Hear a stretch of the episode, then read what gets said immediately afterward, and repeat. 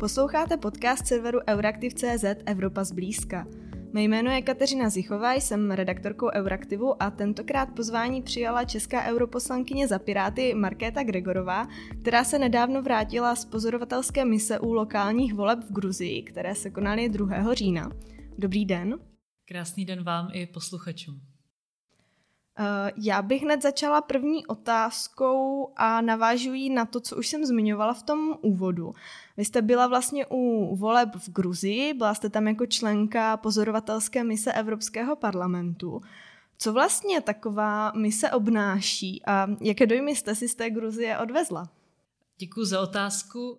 Ta mise obnáší v podstatě několik dní uh, seznamování se s tím, jak ty volby fungují, i co si máme pohlídat a samozřejmě i s celkovou atmosférou, protože pak ten, uh, to zhodnocení toho, jestli volby proběhly férově a, a podobně, nevyplývá jenom z toho jednoho volebního dne, ale i z toho, co se děje předtím, od toho jsou tam teda i dlouhodobí pozorovatelé, jaká byla kampaně, jestli byla vyrovnaná, nevyrovnaná a podobně. No a pak samozřejmě z toho konkrétního konkrétního dne, kdy vyloženě chodíme eh, z různých místností neohlášeně a tam kontrolujeme, jestli se dodržují všechna pravidla, která mají, jak to tam zapisují, jestli je vše v pořádku, zalepeno urny a podobně. No a následně jsme i na sčítání, vybereme si náhodně jednu místnost a tam pozorujeme, jestli to také všechno probíhá dle regulí. Mm-hmm. A když se uh, zeptám na ty dojmy, tak jak to na vás uh, vlastně působilo? Co je třeba jiného na volbách v Gruzii, než třeba na volbách v Česku? Mm-hmm. Ještě dodám, že jsme tam byli, to je důležité k těm dojmům, že jsme tam byli mimo jiné, protože před uh, rokem byly parlamentní volby v Gruzii a tam bylo hodně, řekněme, nejistoty ohledně toho, jestli nebyly zmanipulované, což uvrhlo tu zemi do parlamentní krize, kdy opozice vůbec nezasedla ve sněmovně a bylo, trvalo to asi půl roku, než to vlastně i Evropská unie pomohla vyřešit.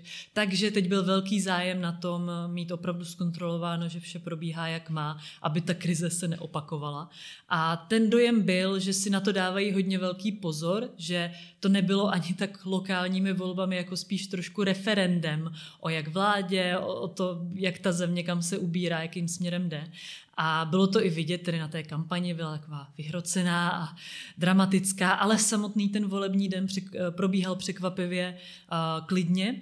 No a co bych řekla jako jinak, tak zaprvé tam testovali, oni tomu říkali elektronické volby, ale nebyly to úplně elektronické volby, spíš taková, řekněme, kontrola, kdy na volebních urnách měli nasazené speciální skenery a ten volební lístek ti občané vkládali do těch skenerů, uh, ten to naskenoval a zanesl do vlastně svého svého počítače a zároveň ten lístek propadl normálně do urny a pak byl počítán i manuálně.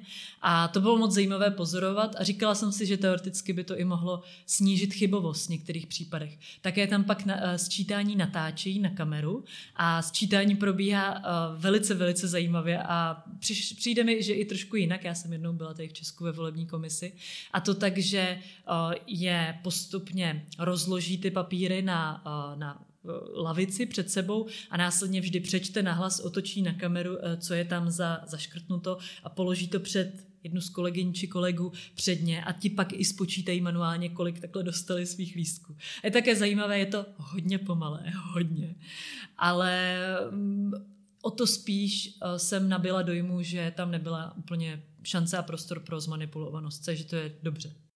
Mm, to jsem si právě uh, říkala, že to musí být určitě uh, pomalejší než třeba tady v Česku. My počítáme poměrně rychle.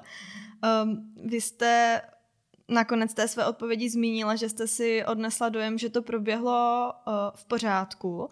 Když byste měla trošku rozvést, jak to vaše pozorování teda vlastně dopadlo? Důležitou součástí toho pozorování je právě i to zhodnocení té všeobecné atmosféry a kampaně. Takže eh, tam je nutno říct, že to dopadlo, řekněme, dvojím způsobem. Jedna část toho zhodnocení je samotný den voleb, ten proběhl dle pozorování nás, i OBSE, i dalších pozorovatelských misí v pořádku, s mírnými občas nějakými problémy nebo niancemi, ale to je vždy všude. A, a eh, co byl spíš problém, bylo to, co se dělo předtím. Ta kampaň eh, byla extrémně nevyrovnaná. A ukázalo se, že samotná ta vládní strana, gruzínský sen, tak eh, má pětkrát větší financování než všechny ostatní strany dané, dané dohromady, což eh, ukázalo extrémní imbalanci samozřejmě, ať už v tom, jak pokryli ten mediální prostor, nebo jaká média kdo vlastní, tak následně tam byly disbalance v tom a tam má Gruzie ještě hodně, hodně co dohánět. Nemají úplně limity na, jako máme třeba těch 90 milionů na kampaň, pokud se nemýlim, tak eh, takové limity nemají a je to tam hodně, hodně vidět. Zároveň si tam úplně nelámou hlavu s vlastnictvím médií samozřejmě i u nás jsou lidé, kteří vlastní média a můžou to teoreticky ovlivňovat, nicméně tam nic ani jako nezávislé vyloženě není. Vždycky tam někdo někomu straní a jde jenom o to, kdo má toho kolik.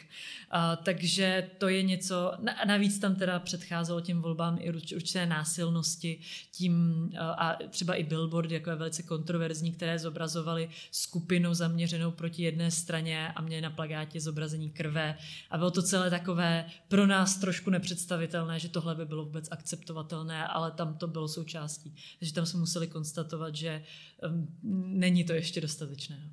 Co vlastně se s takovým konstatováním stane, stane dál? A když to trošku rozšířím, tu otázku, tak uh, to byla vlastně mise Evropského parlamentu. Proč je důležité, aby Evropská unie vlastně mm, toto dělala, tyto aktivity? Protože máme na druhé straně protiargument, že by třeba se neměla, uh, neměla by zasahovat do dění ve třetích zemích, ačkoliv Gruzie je součástí východního partnerství. Tak uh, jak to vlastně vidíte? Ono jde o to, že ta země a předpokládám, že naprostá většina zemí, kde tyto mise jsou, tak eh, jsou s námi dobrovolně v různých eh, druzích eh, smluv, dohod a svazků. Pro Gruzii je to konkrétně ta platforma východního partnerství a tam nemá tak závazné věci, ale pak je to třeba dohoda o přidružení, asociační dohoda a smlouva o volném obchodu. A z toho plyne pro Gruzii spousta výhod, ať už volný přístup na celní trh z EU nebo různé další obchodní incentivy, ponuky a podobně, anebo samozřejmě třeba bezvízový styk. A tady ty všechny eh, výhody tak eh, ale se pojí na zároveň povinnosti, které, eh, ke kterým se Gruzie dobrovolně zavázala.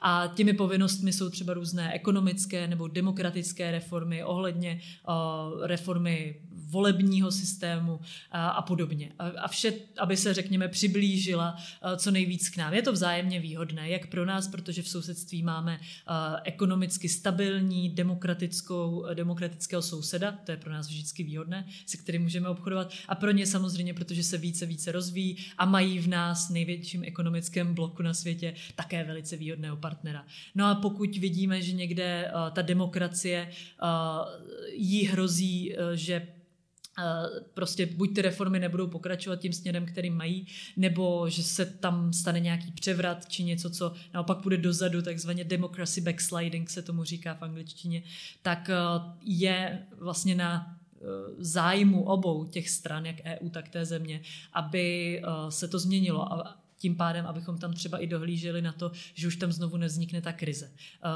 pokud vím, tak jsme i byli oficiálně pozváni. Ona samozřejmě ta země to může odmítnout, aby tam žádná mise nebyla. Rusko to tak dělá typicky. Takže eh, to, že Gruzie tam ty mise měla, tak i na jejím vlastně zájmu. Uh-huh. A s těmi výsledky toho pozorování teda, um, co, co teď bude dál? Bude se to nějak dál řešit? Nebo co bude vlastně, řekněme, tím výsledkem toho výsledku? To, že víme, eh, jaká situace tam přesně je, nebo co nejpřesněji to jde, a můžeme na základě toho nastavovat pak eh, ty vzájemné vztahy, ať už v těch eh, asociačních dohodách nebo smlouvách o volném obchodu a podobně. Každý rok se dělají zprávy o tom naplňování těchto dohod a pokud my teď máme přímo informace z místa, že některé věci se třeba úplně nenaplňují nebo naopak právě jdou na zpátek, tak to zaneseme do těch zpráv a na základě toho se pak budou nastavovat no, další věci každý si představí typicky uh, třeba nějaké sankce, ale to vůbec tam ještě ani vzdáleně nejsme. Uh, jsou to spíš právě lehké úpravy toho, že no tady jste slíbili, že když uh, tady v tom se podniknou reformy a budou postupovat tímto tempem, tak tady budete mít výhodnější clo na zboží X a to se neděje, tedy to clo výhodnější mít nebudete a podobně. Jsou to dílčí úpravy, ale mají pak jako velký smysl pro tu zemi a pro to, aby ty reformy případně dělala.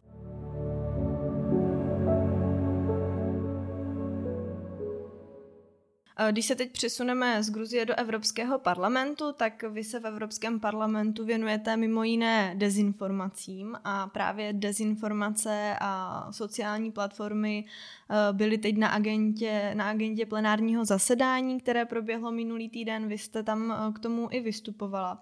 Eh, když vlastně řekneme dezinformace, tak v posledních letech je Evropská unie na tomto poli poměrně dost aktivní. Evropská komise představila několik legislativ, strategií. Eh, na druhou stranu od expertů vlastně slýcháme dva opačné názory a někteří jsou vlastně proto, aby se obsah na sítích reguloval a ti ostatní jsou proti. Eh, tak jak, jak to vlastně vidíte vy? Tam to je samozřejmě komplikovaná debata, já se to pokusím zestručnit. Jde o to, že teď ten stav, který je, je neudržitelný pro víceméně všechny části toho spektra. Jak pro vlády nebo EU, tak pro ty samotné platformy, sociální sítě, tak pro uživatele nebo občany. Oni ty sociální sítě ve skutečnosti nechtějí mít tu odpovědnost za to určování, co je správně, co je špatně nebo co, co s tím. Oni de facto chtějí jenom biznis dělat. Oni nemají žádnou společenskou odpovědnost. Zároveň ti, kteří jsou volení, volení eh, vlády nebo eh, členové EU, tak ti mají tu demokratickou eh, odpovědnost za tu společnost a to, jak to v ní funguje. No a pak jsou tam samozřejmě ti uživatelé, občané, kteří se chtějí nějak pohybovat po tom internetu. A to, o co teď eh, Evropská komise usiluje, je, aby vznikl nějaký rámec, v němž všechny tyhle tři hroty trojuhelníku eh, budou nějak společně participovat, vědět, o co jde a budou schopny v tom prostředí fungovat. Takže ano, o regulaci se usiluje, ale ne v tom smyslu, jak si hodně lidí představí pod slovem regulace, že se omezí svoboda slova a něco se zakáže, to vůbec. Jde o to nastavení, aby ty platformy měly nějaký třeba, to, tomu se říká bezpečný design, že ten člověk nebude uzavírán algoritmy, které, kterým nikdo nerozumí, do nějaké informační bubliny, kde bude s nás napadnutelný těmi dezinformátory. Zároveň, že ty vlády budou uh, moc mít schopnost kontrolovat ty fact-checkingové organizace, které budou nezávislé, kompetentní a podobně. No a že samotní uživatelé budou schopni si říct uh, a budou schopni uh, uvažovat o tom informačním prostoru, co se tam děje, tedy tam se samozřejmě pak bavíme o dlouhodobých opatřeních, jako je mediální uh, gramotnost, in, uh, kritické uh, vzdělávání a podobně. A uh, že budou samozřejmě schopni si třeba říct, uh, jak chtějí, aby se jim ta, ta Facebook zeď nebo podobně ukazovala. A to je jedna část, a pak už skončím, jenom uh, nesmíme zapomínat i na druhou část, která není jenom o těch sociálních platformách, ale že ty sociální platform, sítě, uh, že slouží jenom jako amplifikátory toho, co se k nám dostává třeba z různých médií. A tam je zase důležité o tom nastavit třeba nějaké transparentní uh, vidění toho financování různých médií, aby uh, jeden investigativní novinář nemusel rozkrývat například, dám příklad, financování Aeronetu a zjišťovat, že tam tečou nějaké toky z Ruska a podobně, ale aby tohle už mohlo být rovnou viděno a věděli jsme, odkud třeba a proč uh, ty dezinformace a hoaxy přicházejí. Mm. Vy jste k tomu tématu na tom plenárním zasedání vlastně vystoupila a mluvila jste o decentralizaci a o diverzifikaci platform jako o něčem, co je v Evropě třeba a co tady chybí. Co si pod tím vlastně občan má představit a jak to s těmi dezinformacemi souvisí? Tam je jedno také kouzelné slůvko, interoperabilita, které všichni nesnáší, že je příliš dlouhé a je náročné ale uh, jde o to, že momentálně ty největší platformy, ale vlastně hlavně ty hlavní platformy, tak mají de facto oligopoly, nějakých pěch největších a oni si právě mohou uh, významně určovat to, jak to bude vypadat. Ale jak už jsem říkala, oni nemají vůbec žádnou společenskou odpovědnost ani zájem na tom, aby ta společnost nějak demokraticky fungovala. Uh, je zajímá, zdali jim budou uh, ti, co inzerenti poskytovat peníze za tu reklamu a tím pádem eh, je potřeba nějak tady ty oligopoly, když to tak řeknu, eh, rozbít nebo eh, dát možnost novým platformám, aby vstoupili na trh a aby je ty oligopoly neměly šanci tak snadno vytěsnit z toho trhu a aby si ti lidé, uživatele, mohli vybrat. No a jedním z těch kroků je právě třeba interoperabilita, kdy teď máte možnost, všem nám to přijde přirozené, ze svého Gmailu poslat něco na seznam e-mail nebo na, na Proton e-mail nebo na jakýkoliv jiný. A nikomu to nepřijde divné. A takhle by třeba bylo možné z Messengeru něco poslat na WhatsApp nebo na eh, Signal nebo na jakoukoliv aplikaci používáte a různě mezi sebou ty platformy používat. Mimochodem, moc lidí nezná Mastodon, ale je to v podstatě takový decentralizovaný open source Twitter.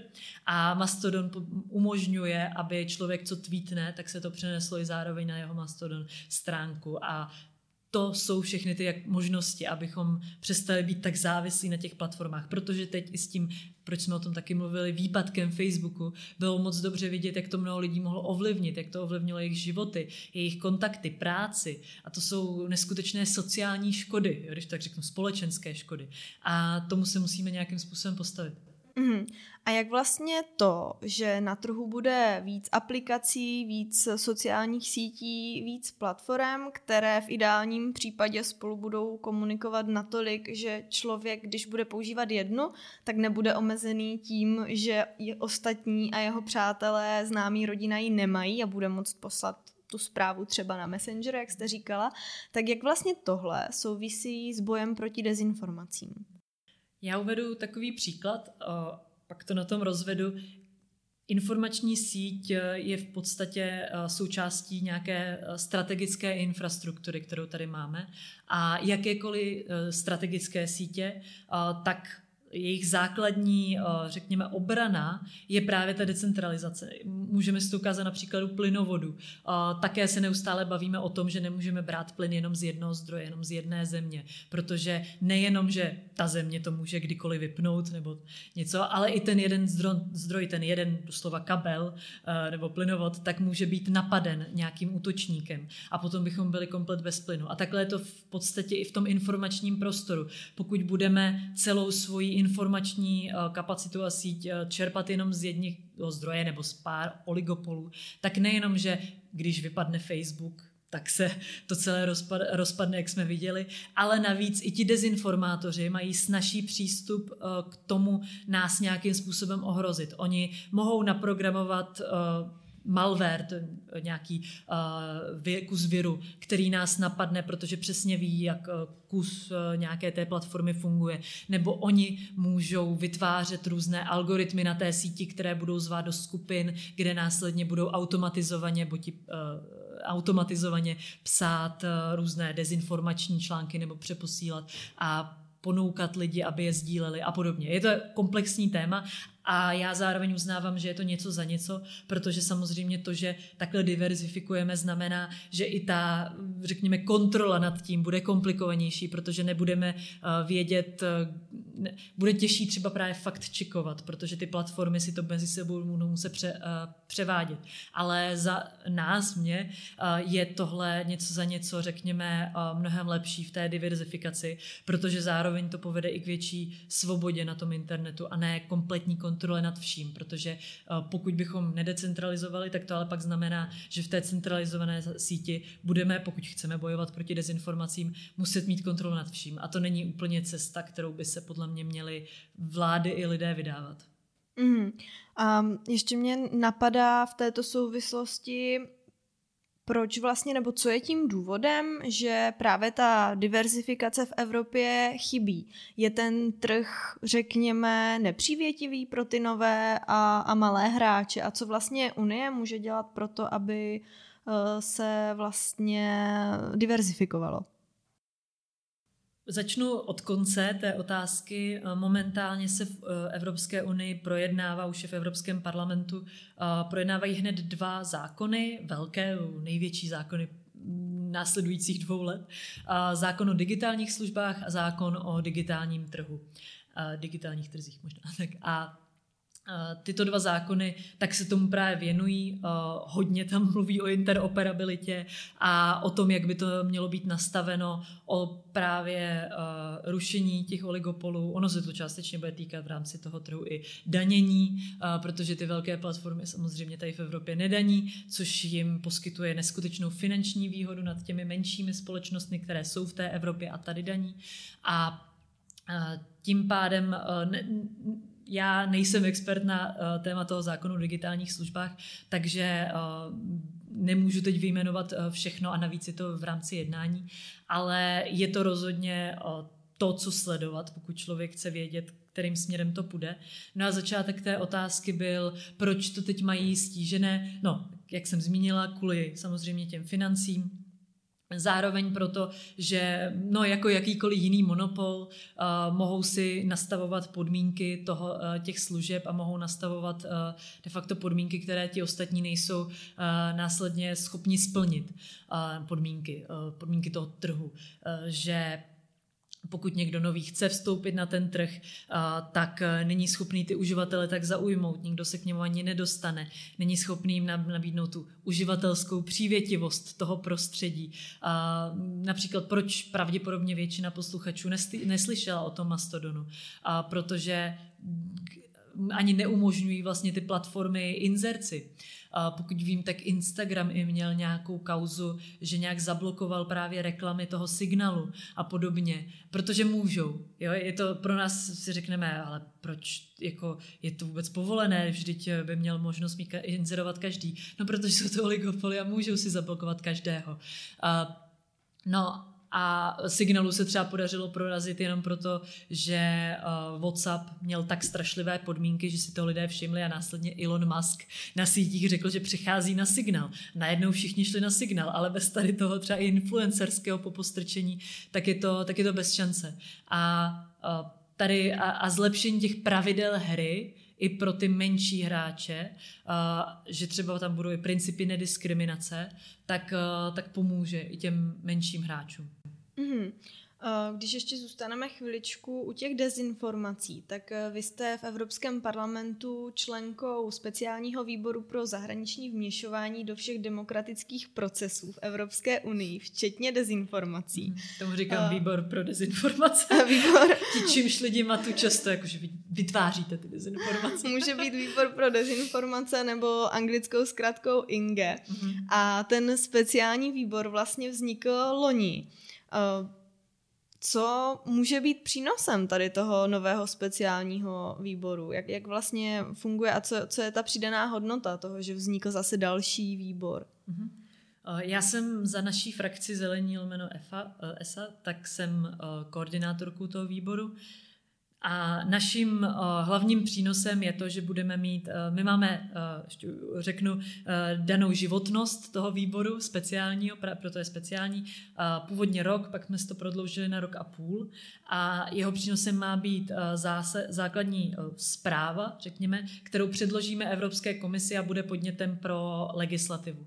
A té zprávě předchází i spousta slyšení a konzultací a studie, které si necháváme zpracovat a posloucháme na těch slyšeních ty experty a tu zprávu následně na základě tady těch eh, podnětů vypracováváme a bude v ní, nebude to úplně eh, legislativní návrh rovnou, ale řekněme, že to bude velice blízko tomu a tam předložíme to, jak si myslíme, že za Evropský parlament a tady ty experty a podněty, eh, že by měla ta legislativa týkající se vyloženě dezinformací vypadat. Ony ty zákony o digitálních službách a digitálních trzích, tak to budou už do nějaké míry adresovat, ale nedostatečně.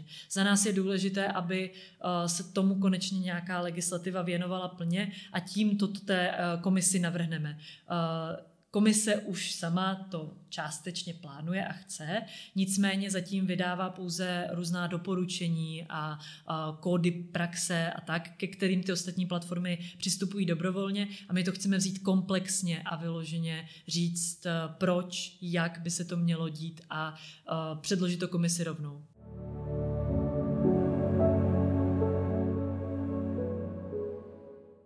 A když bychom se teď posunuli dál, tak eh, jedno z vašich aktuálních témat je také konference o budoucnosti Evropy. To je vlastně diskuze občanů o tom, jakou si představují eh, Evropskou unii v budoucnu, jakou ji chtějí. A vy už jste tady zmiňovala, že Piráti jsou v Evropském parlamentu ve frakci Zelených a Evropské svobodné aliance a vy jako delegátka tady této frakce, frakce právě budete eh, v plenárních zasedáních konference o budoucnosti Evropy. Um, co vlastně si občan, který se do té konference může zapojit, má pod tím pojmem plenární zasedání představit a jaký, jaká máte vy očekávání od toho zasedání? Tak uh to plenární zasedání je víceméně setkání zástupců všech těch sektorů, které tam jsou. Já jsem tedy za ten sektor Evropského parlamentu, pak je tam sektor mládežnických organizací, různých neziskových organizací, občanů, vlád, komise, rady. Je tam opravdu hodně sektorů a ti vždy na tom jednom plenárním zasedání, tak tam diskutují nějaká východiska, de facto si určí co se má stát do dalšího zasedání nebo co chtějí dopracovat, to dopracují a následně to tam znovu na dalším plenárním zasedání diskutují a snaží se dojít k nějakým uh, hlavním východiskům toho, co má ta konference uh, o Evropské unii přinést. Ať už je to změna slu- smluv zakládajících a pokud ano, tak jak a co, nebo jsou to různé zákony, dám příklad, velké téma samozřejmě klima, tak jestli má Evropská unie v tom dělat víc nebo ne a jakým směrem to má jít, teď už elektromobilita nebo podobně, to si teď tady vymýšlím, neříkám, že to je součástí. A toto tam diskutují a následně tady ty závěry tak budou předloženy a právě ty instituce, ale primárně komise, to tam může navrhovat ty zákony, tak má povinnost se tím pak zabývat. A protože ale je už součástí těch plenárních zasedání, tak samozřejmě je předpoklad, že dojdou k něčemu, co je realistické, aby se stalo. Takže to, co se skutečně vyjedná na těch plenárních zasedání, je velice pravděpodobné, že pak komise skutečně o to bude usilovat. Takže jsou velice důležitá a opravdu každý, kdo se zapojí, je důležitý. Mm. Já jenom, abych doplnila pro posluchače, tak ta konference má, řekněme, více do úrovní. Jednou z ní jsou ta plenární zasedání, o kterých jsme se teď bavili, pak jsou to taky takzvané občanské panely, které už teď probíhají a pak je to taky digitální platforma, na kterou může opravdu každý občan vznést nějaký svůj podnět k budoucnosti Evropské unie. Uh, ta konference probíhá vlastně od 9. Eh, května, od Dne Evropy, kdy byla oficiálně zahájena. Ta digitální platforma běží už o, o trošku déle, myslím, že od nějak od půlky dubna. Um, zatím jsou ta, řekněme, ty komentáře k té konferenci um, takové ne moc nadšené. Ta očekávání byla velká, ta iniciativa je hodně ambiciozní, ale i od expertů, i od aktivistů zní spíše hlasy zklamání. Tak eh, jak vy tu konferenci zatím hodnotíte? My eh, jsme vždy jako Evropský parlament trošinku více na straně těch občanů a tady toho sektoru, takže my to vnímáme velice podobně. Uh, ale nás to úplně nepřekvapuje a hlavně my si myslím, že nepropadáme úplně pesimismu, protože právě víme, jak rada i komise často fungují a že ačkoliv to některé ty věci mohou vypadat eh, že se posouvají příliš pomalu nebo že se pouze mluví a nedělá se toho tolik, tak ve výsledku k těm závěrům často dojde, když člověk ví, jakými uh, způsoby to posunout dál. Takže my využíváme všemožných nástrojů, dalších konzultací, bilaterálních schůzek a přizýváme k tomu samozřejmě i ty organizace občany, aby se to dál posouvalo nejenom na těch plenárních zasedáních, ale sami jako uznáváme, že to je pomalejší, je to trochu zklamání, ale ne úplně překvapení a nicméně já stále věřím právě, protože máme stále spoustu nástrojů a možností, že z toho ještě vzejdou věci. E, nikdo asi si nemyslí momentálně, že z toho vzejde úplně změna zakládajících smluv, protože to se hodně lidí bohužel obává, zvlášť v radě. Jsou ty zástupci národních států, jenom abych doplnila, vlád. Eh, nicméně eh, je to podle mě i na tom, jak eh, se ti občané třeba ještě zmobilizují v rámci toho státu, protože pokud je tam teď vláda, která říká, no tohle ani omylem a vlastně to trochu brzdí, tak pokud ti občané, které to zajímá, tak budou naopak burcovat vůči té své vládě v tom svém státě, tak mají ještě možnost to, to zvrátit. Nebo případně tam, kde mají to štěstí, že mají třeba teď volby jako my, tak třeba si projít ty evropské části programu a podívat se, co ty, eh, co ty strany, jestli vůbec o konferenci eh, o budoucnosti Evropy mluví a pokud ano, tak je volit. Mm. Uh, my už jsme tady párkrát zmínili uh, to přidružení Pirátů k frakci uh, zelených. Uh, jak se vlastně zpětně díváte na to, že, že po těch volbách do Evropského parlamentu v roce 2019 uh, jsou Piráti součástí frakce zelených, protože občas se ve veřejném prostoru objeví takové nálepkování, že jste uh, zelení fanatici v uvozovkách. Tak jak se s tím vyrovnáváte? Docela dobře, protože víme, jak to funguje. Uh, mě nejvíc baví takové ty, ty dojmy, a teď to, jak tvrdil premiér, uh, doposud premiér, že že uh, to tam celé ovládáme. A když si vezmu, že nebo to, to ještě nikdo teda naší frakci neřekl, jo? já až jim to někdy řeknu, jak se hodně zasmějí, tak my jsme tam až čtvrtá nebo pátá eh, největší frakce, což znamená, že nemáme ani vzdáleně žádnou většinu. Jo? Takhle demokracie prostě nefunguje, že jedna frakce by to tam ovládala nebo něco takového, ale možná tak funguje ve straně, ve straně Andreje Babiše. Každopádně my jsme, já, já říkám, že frakce je jako rodina, že můžete nesouhlasit, ale musíte si to vydiskutovat. My často nesouhlasíme, máme tam různé třecí linie, ale vzájemně o tom víme a prostě následně hlasujeme jinak a je to v pořádku.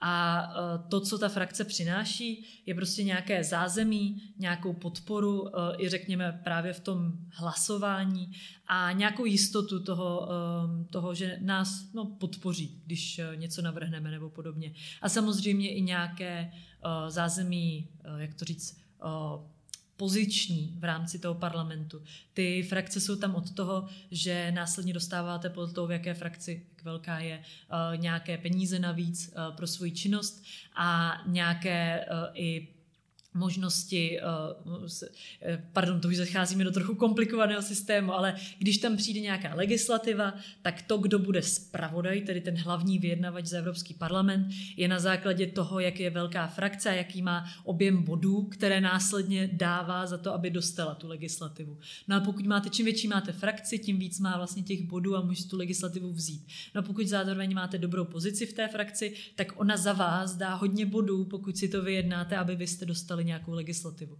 A v tomhle si myslím, že máme velice dobré zázemí v těch zelených, protože jsme vlastně jediná strana ze střední a východní Evropy, která tam je. A když to řeknu uh, trošku legračně, tak si nás tam vydržují, uh, protože uh, jsme pro ně bránou do tady té části Evropy, do toho, aby ti lidé ve východní Evropě pochopili tu zelenou politiku a uh, pro nás i pirátskou. Je to vzájemně výhodné partnerství. Neříkám, že by nám nebylo dobře i v jiných, třeba v Renew liberální, ale uh, možná bychom tam neměli tak silnou pozici. Tam bychom si ji museli více vydupávat. Takže my si nestěžujeme v tom případě.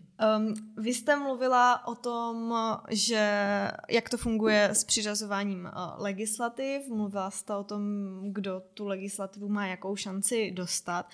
Uh, já jsem teď na vašich sociálních sítích postřehla, že jste slavila, že v platnost vešla legislativa ke dvojímu užití um, a prezentujete to jako vaši legislativu, tak jak vlastně europoslanec uh, může mít svoji vlastní legislativu? My víme, že legislativní iniciativu má Evropská komise. Jaké to vlastně je ten proces prosadit legislativu?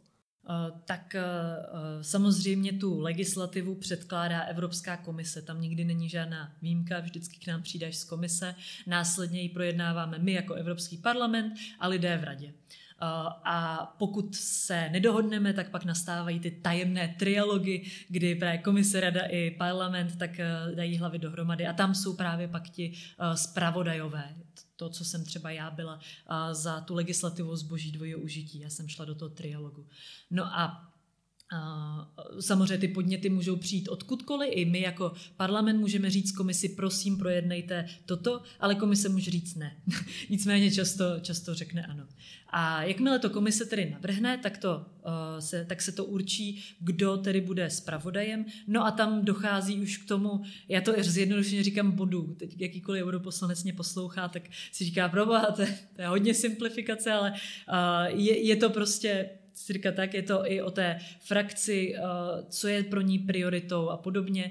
Já jsem měla to štěstí, že toto už si vyjednal jako prioritu uh, europoslanec, který byl uh, v vlastně minulém parlamentu, tě, tu minulou pětiletku a ono to akorát bylo zablokované v radě a to vyjednávání se neposouvalo a on poté odešel a zůstalo to ale té mé frakci. A tak tedy mě stačilo takzvaně si to jenom vyjednat, že já budu ta, co za tu frakci to bude mít. Nicméně to, jak to uzmula ta frakce, u toho jsem bohužel nebyla, ale snažila bych se o to stejně. A je to vždycky i něco za něco, například, že to, že zelení dostali tuto legislativu a já jsem ji dostala v rámci toho, tak oni třeba museli upustit od toho, aby nějaká jejich jiná priorita byla pro ně a museli mít třeba jiná frakce, e, která ji podpořila a tak. Je to hodně, hodně o diplomaci a vyjednávání. Všechno je něco za něco. No a jakmile tuhle e, legislativu mám, tak samozřejmě z ostatních frakcí tam stále jsou takzvaní stínoví zpravodajové, oni mi navrhují pozměňovací návrhy, oni uh, samozřejmě mě musí podpořit, protože ačkoliv jsem zpravodaj, tak stále potřebuji většinu v parlamentu, aby to prošlo, ale uh, to jsem si tam následně vyjednala, kdo je, řekněme, v nějakém rámci na mojí straně a tito lidé pak eh, se mnou spolupracovali a byli tam samozřejmě odpůrci a některé jejich pozměňovací návrhy jsem přijala, některé ne. Eh, a ve výsledku jsem ale měla poměrně velkou většinu v tom parlamentu, na což jsem docela hrdá, protože tam byly velké rozepře v některých případech i s tou největší frakcí EPP. Eh, e no a cirka tak to zjednodušeně funguje. Mhm, já vám moc děkuji, že jste posluchačům přiblížila, jak to může fungovat v Evropském parlamentu, když jde o legislativu. Jestli mohu ještě přispět svých pár centů, tak ovšem tady tom, jak se tvoří legislativa, jak to tam funguje a podobně, hodně mluvím na svém YouTube kanálu Markéta Gregorová i ty si Brusel, právě protože i vy jste součástí toho uh, celého kolosu, takže si určitě můžete projet. Jsou některé už staré dva roky, ty vysvětlovací, ale jsou stále relevantní. A taky vám moc děkuji, že jste přijala pozvání do podcastu Evropa zblízka. Já moc děkuji za to pozvání a děkuji všem za poslech. Mějte se hezky. Redakce Euraktiv se s vámi pro tentokrát loučí. Děkujeme, že nás posloucháte. Nezapomeňte nás sledovat na sociálních sítích, ať vám neuniknou další epizody nebo články na webu.